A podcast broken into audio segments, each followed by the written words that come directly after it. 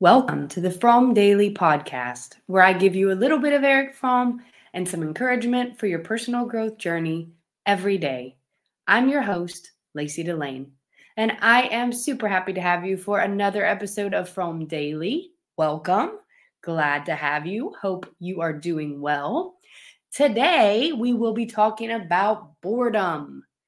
Boredom. Have you ever been bored? I think we are all a lot more bored than we realize, but I'll get into that a little later. We're going to talk about boredom, how dominant and dangerous it actually is. And this week, I'm going to share with you some of my favorite mantras to help me get through hard times. I'm super excited about sharing these with you. And then Friday, I'm going to share with you the mantra that has made the most impact on my life and tell you why.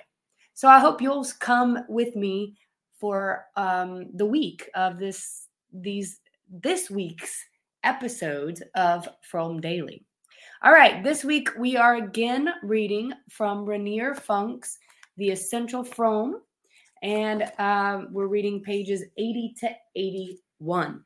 All right, again, so we're going to be reading and talking about boredom here. So I'll start. Fromm says the person who suffers from boredom can hardly bear it. He tries to compensate for it through consumption. He drives around his car, he drinks, and he does this and he does that so that he can somehow spend two, three hours during which he does not have to toil strenuously at the workplace. This whole uh, compensation through consumption reminds me of week one of Fromm Daily. I did the whole week of Fromm on consumption. So if that's a topic that you're interested in, you can check out the very first week of Fromm Daily. He does indeed save time with his machines, Fromm says, but after he has saved time, then he does not know what to do with it. Then he is embarrassed and tries to kill this saved time in a respectable way. To a large extent, our entertainment industry, our parties and leisure activities, are nothing but an attempt to do away with the boredom of waiting in a respectable manner. I'm going to stop there reading and just give some of my own commentary here before I continue with Fromm's words. Um, I remember Fromm saying something about how we as a society have come to a place where we just are um, appeased by excitements. He calls them excitements. And he would, I think he would say, like, this entertain the entertainment industry, parties, um, you know, certain maybe drinking, um, going to the mall, shopping, um, buying things, these types of things, um, movies, shows, Netflix, these types of things are all things that are excitements. Going to a concert, going to a soccer game, a professional soccer game, professional football game. They're things that make us feel a lot in a, in the moment. I think of them as things that that we have to come down from. Um, they they're exciting, eh, you know, they're excitements, as he said. Um, but he's saying that these are things that actually we are running to to do away with the boredom of waiting in some type of of a respectable manner. So I thought I would throw in here what he had said previously in another writing. I don't recall which one at the moment, but call it he called these excitements that appease us and you know tried to uh, help compensate for this boredom that we're feeling. Okay, Fromm goes on to say, but boredom is hardly purged from the world in this manner. The bored person who cannot experience anything positive has yet another way to experience intensity. I'm going to read that one more time because I didn't read it too well. Uh, I didn't flow too well with the reading. The bored person who cannot experience anything positive has yet another way to experience intensity, destruction. If I destroy life, then I feel a sensation of superiority over life. I take revenge on it because I have not succeeding succeeded in giving mem- meaning to life. So I can take revenge on life by destroying it, and I want to take revenge on life um, by destroying it because I haven't been successful in giving meaning to it. That's what Fromm is saying there. He goes on to say, by taking revenge and destroying, I prove to myself that life has not, in fact, cheated me. So people are doing this, my words now, not Fromm's, people are doing this to prove to themselves that they haven't been cheated out of life because they feel so cheated out of life. Fromm says, I cannot bear the fact that other people enjoy life and that they have it better because they are alive while I face life coldly and lifelessly.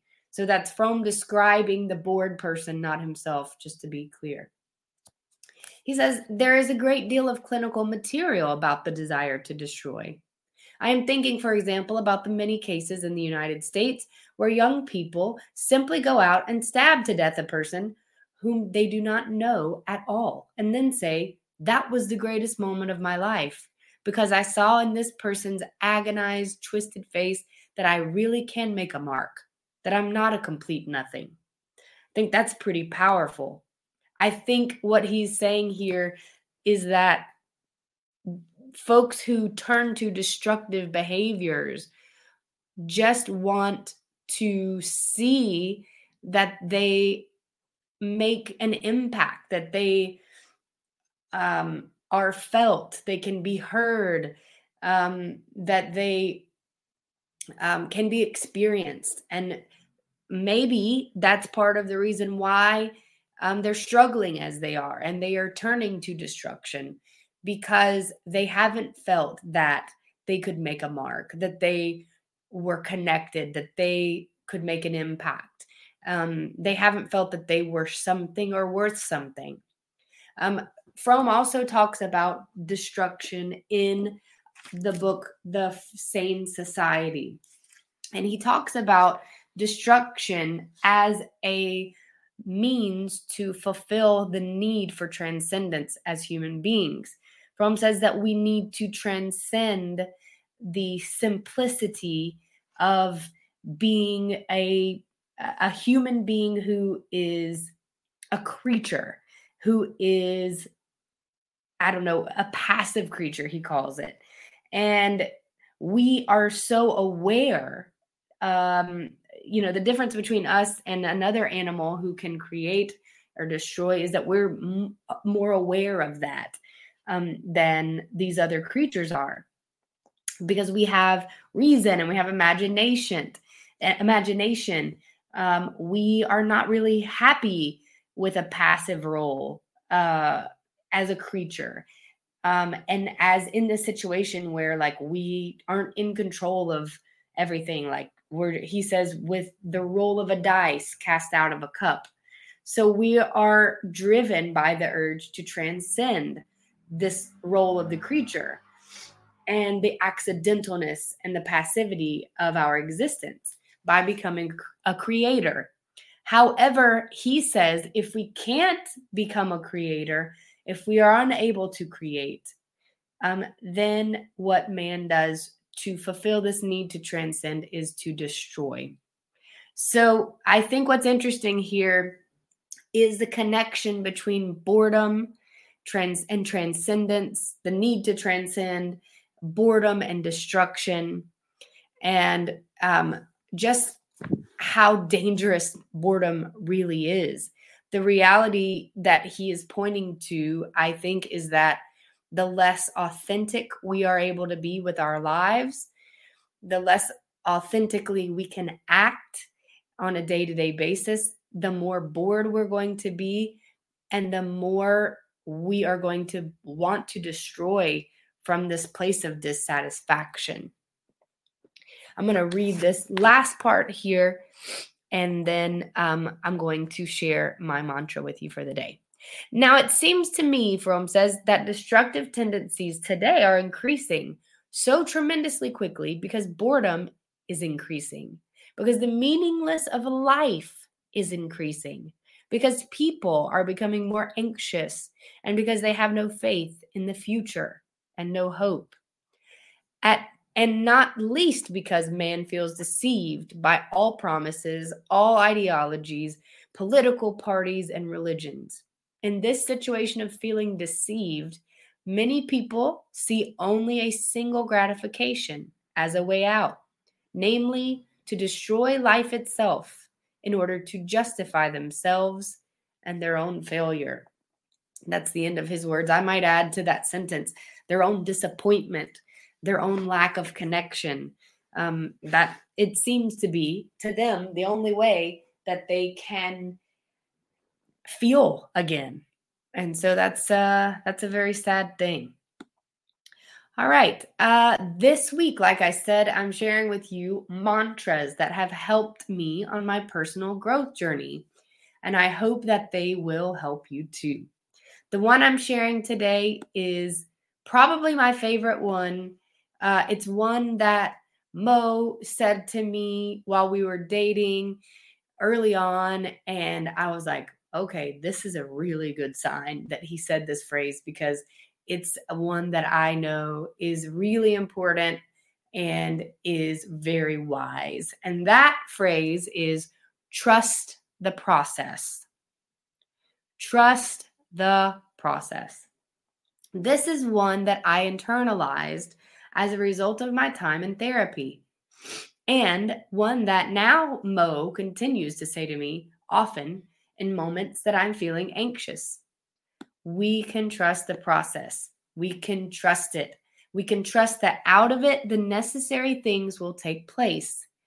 It kind of reminds me of how easy it is for me to feel impatient and to expect things to happen overnight. But think about it a safe relationship doesn't develop overnight.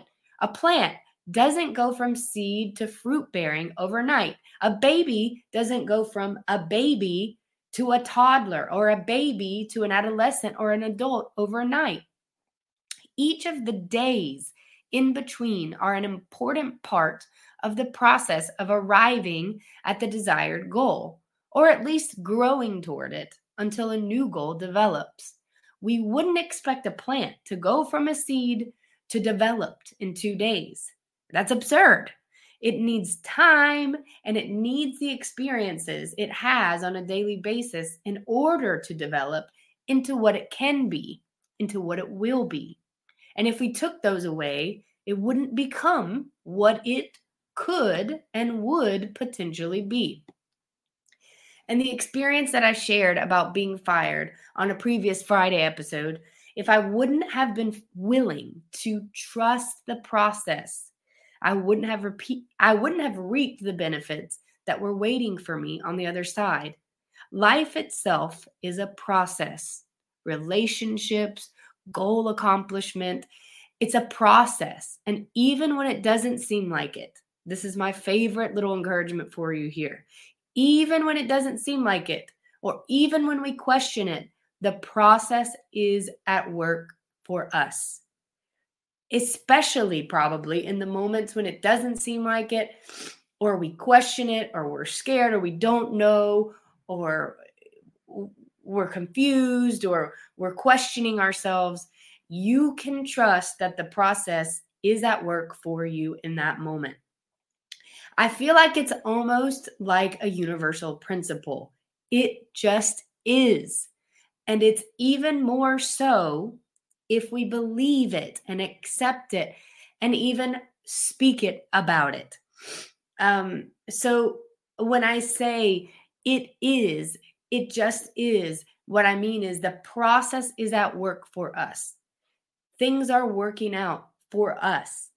I feel like, uh, like I said, it's almost like a universal principle. The universal principle is the process is at work in these circumstances that you're currently in right now, even if it doesn't feel like it, even if it seems like your whole world is upside down, it just it's working for you. And the more we believe it and accept it and even say it, the more calm, more peace we have. Spain for the first 3 months was hard, and I questioned some decisions considering certain circumstances. And in the moment, Mo and I said to ourselves and each other, trust the process. And now looking back, I have no regrets. I see that I am exactly where I want to be. And so I want to invite you to trust the process and learn more about what it means so as to bring more peace and quality to your life. On Thursday, I'll tell you about the mantra that debunked FOMO for me. And on Friday, I'll share with you the mantra that has been the most powerful for me, that I have leaned on in times when I was doubting myself and struggled, and, and so many times since learning it in therapy. For now, I'll say goodbye. If you want more Fromm content, check out frommdaily.com.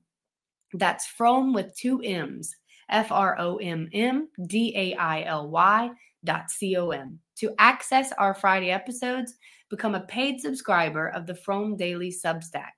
Paid subscribers have access to our weekly personal growth support group, hosted by yours truly, Fridays at 10 a.m. Eastern Time live. Weekly Substack chats, Wednesdays at 10 a.m. Eastern, are open to free and paid subscribers alike. I hope to see you there. And I also hope your day brings you lots of new experiences from which to learn and grow, and you find the value in them. And regardless of where you are on your journey, I'm proud of you. You're in the process of growth, and that's what counts. Yeah.